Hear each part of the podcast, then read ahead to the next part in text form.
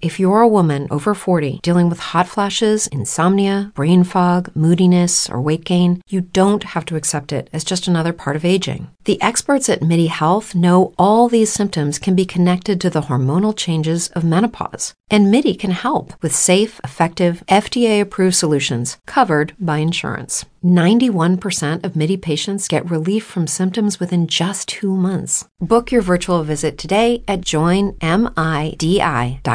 Judy was boring. Hello. Then Judy discovered ChumbaCasino.com. It's my little escape. Now Judy's the life of the party. Oh, baby, Mama's bringing home the bacon. Whoa, take it easy, Judy.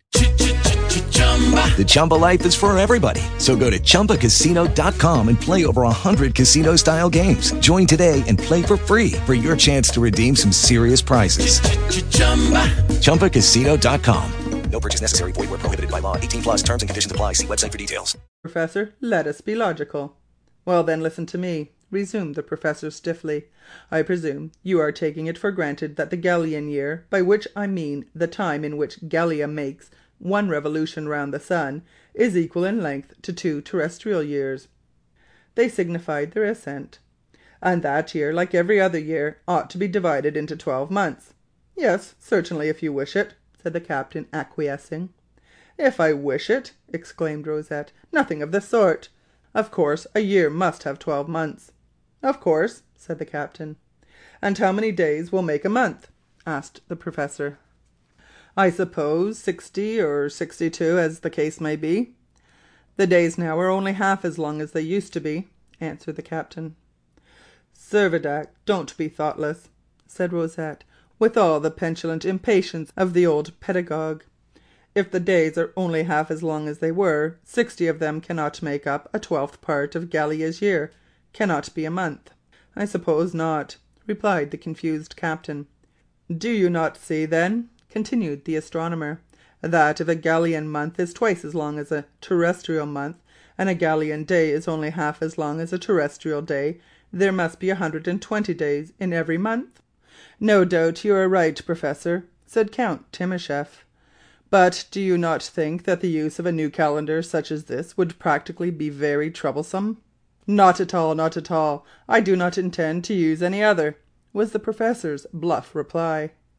After pondering for a few moments, the captain spoke again. "According, then, to this new calendar, it isn't the middle of May at all. It must now be some time in March." "Yes," said the professor. To day is the 26th of March. It is the 266th day of the Gallian year. It corresponds with the 133rd day of the terrestrial year. You are quite correct. It is the 26th of March." "Strange," muttered Servadac. "And a month, a terrestrial month, thirty old days, sixty new days hence, it will be the 86th of March." "Ha! ha!" roared the captain. "This is logic with a vengeance. The old professor had an undefined consciousness that his former pupil was laughing at him, and as it was growing late he made an excuse that he had no more leisure. The visitors accordingly quitted the observatory.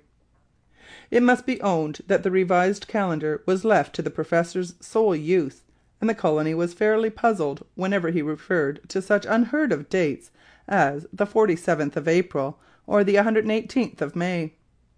According to the old calendar, June had now arrived, and by the professor's tables Gallia during the month would have advanced 27,500,000 leagues further along its orbit, and would have attained a distance of 155,000,000 leagues from the sun. The thermometer continued to fall. The atmosphere remained clear as heretofore. The population performed their daily avocations with systematic routine and almost the only thing that broke the monotony of existence was an occasional visit from the blustering, nervous little professor, when some sudden fancy induced him to throw aside his astronomical studies for a time, and pay a visit to the common hall. His arrival there was generally hailed as the precursor of a little season of excitement. Somehow or other the conversation would eventually work its way round to the topic of a future collision between the comet and the earth and in the same degree as this was a matter of sanguine anticipation to Captain Servadac and his friends, it was a matter of aversion to the astronomical enthusiast, who had no desire to quit his present quarters in a sphere which, being of his own discovery, he could hardly have cared for more if it had been of his own creation. The interview would often terminate in a scene of considerable animation. On the 27th of June (old calendar) the professor burst like a cannon ball into the central hall, where they were all assembled, and without a word of salutation or of preface, accosted the lieutenant in a way in which in earlier days he had been accustomed to speak to an idle schoolboy. "Now, lieutenant, no evasions, no shufflings. Tell me, have you, or have you not, circumnavigated Gallia?" The lieutenant drew himself up stiffly. "Evasions! Shufflings! I am not accustomed, sir," he began in a tone evidencing no little resentment; but catching a hint from the count he subdued his voice, and simply said, "We have." "And may I ask," continued the professor, quite unaware of his previous discourtesy, "whether, when you have made your voyage, you took any account of distances?" "As approximately as I could," replied the lieutenant. "I did what I could by log and compass. I was unable to take the altitude of sun or star." "At what result did you arrive? What is the measurement of our equator?" "I estimate the total circumference of the equator to be about 1,400 miles." "Ah!" said the professor, more than half speaking to himself, "a circumference of 1,400 miles would give a diameter of about 450 miles. That would be approximately about one sixteenth of the diameter of the earth." Raising his voice, he continued, "Gentlemen, in order to complete my account of my comet Gallia, I require to know its area, its mass, its volume, its density, its specific gravity." "Since we know the diameter," remarked the lieutenant, "there can be no difficulty in finding its surface and its volume." "And did I say there was any difficulty?" asked the professor fiercely. "I have been able to reckon that ever since I was born." "Cock a doodle doo!" cried Ben Zoof delighted at any opportunity of paying off his old grudge. The professor looked at him, but did not vouchsafe a word. Addressing the captain, he said, "Now, Servadac, take your paper and a pen, and find me the surface of Gallia." With more submission than when he was a schoolboy, the captain sat down and endeavoured to recall the proper formula. "The surface of a sphere multiply circumference by diameter." "Right!" cried Rosette; "but it ought to be done by this time." "Circumference 1,400, diameter 450, area of surface 630,000," read the captain. "True," replied Rosette; "six hundred and thirty thousand square miles just 292 times less than that of the earth." "Pretty little comet! nice little comet!" muttered Ben Zoof. The astronomer bit his lip, snorted, and cast at him a withering look, but did not take any further notice. "Now, Captain Servadac," said the professor, "take your pen again and find me the volume of Gallia." The captain hesitated. "Quick, quick!" cried the professor impatiently. "Surely you have not forgotten how to find the volume of a sphere?" "A moment's breathing time, please." "Breathing time, indeed! A mathematician should not want breathing time. Come, multiply the surface by the third of the radius. Don't you recollect?" Captain Servadac applied himself to his task while the bystanders waited, with some difficulty suppressing their inclination to laugh. There was a short silence, at the end of which Servadac announced that the volume of the comet was 48,880,000 cubic miles. "Just about five thousand times less than the earth," observed the lieutenant. "Nice little comet, pretty little comet," said Ben Zoof. The professor scowled at him, and was manifestly annoyed at having the insignificant dimensions of his comet pointed out in so disparaging a manner.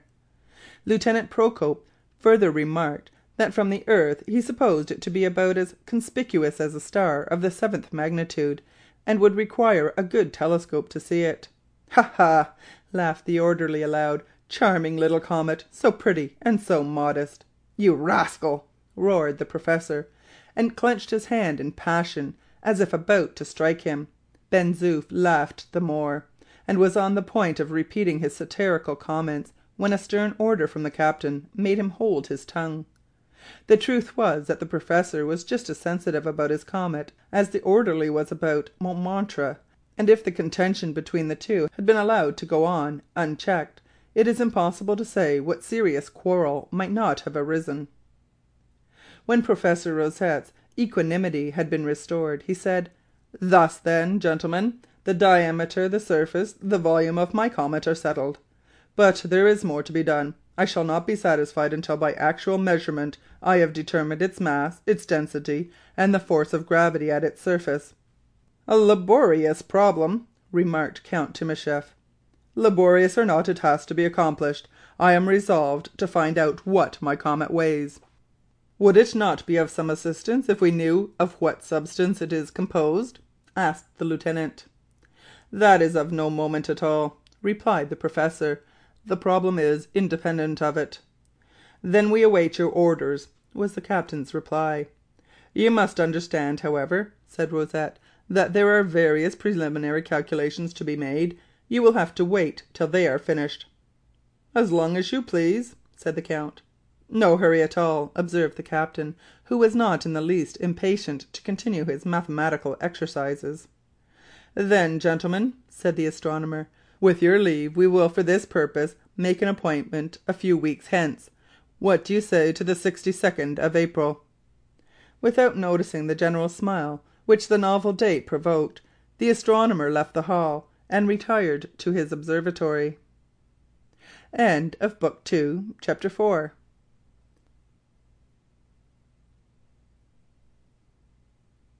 It is Ryan here, and I have a question for you. What do you do when you win? Like, are you a fist pumper? A woohooer, a hand clapper, a high fiver. I kind of like the high five, but if you want to hone in on those winning moves, check out Chumba Casino. At ChumbaCasino.com, choose from hundreds of social casino style games for your chance to redeem serious cash prizes. There are new game releases weekly, plus free daily bonuses. So don't wait. Start having the most fun ever at ChumbaCasino.com. No purchase necessary. Group. Void were prohibited by law. See terms and conditions. 18 plus.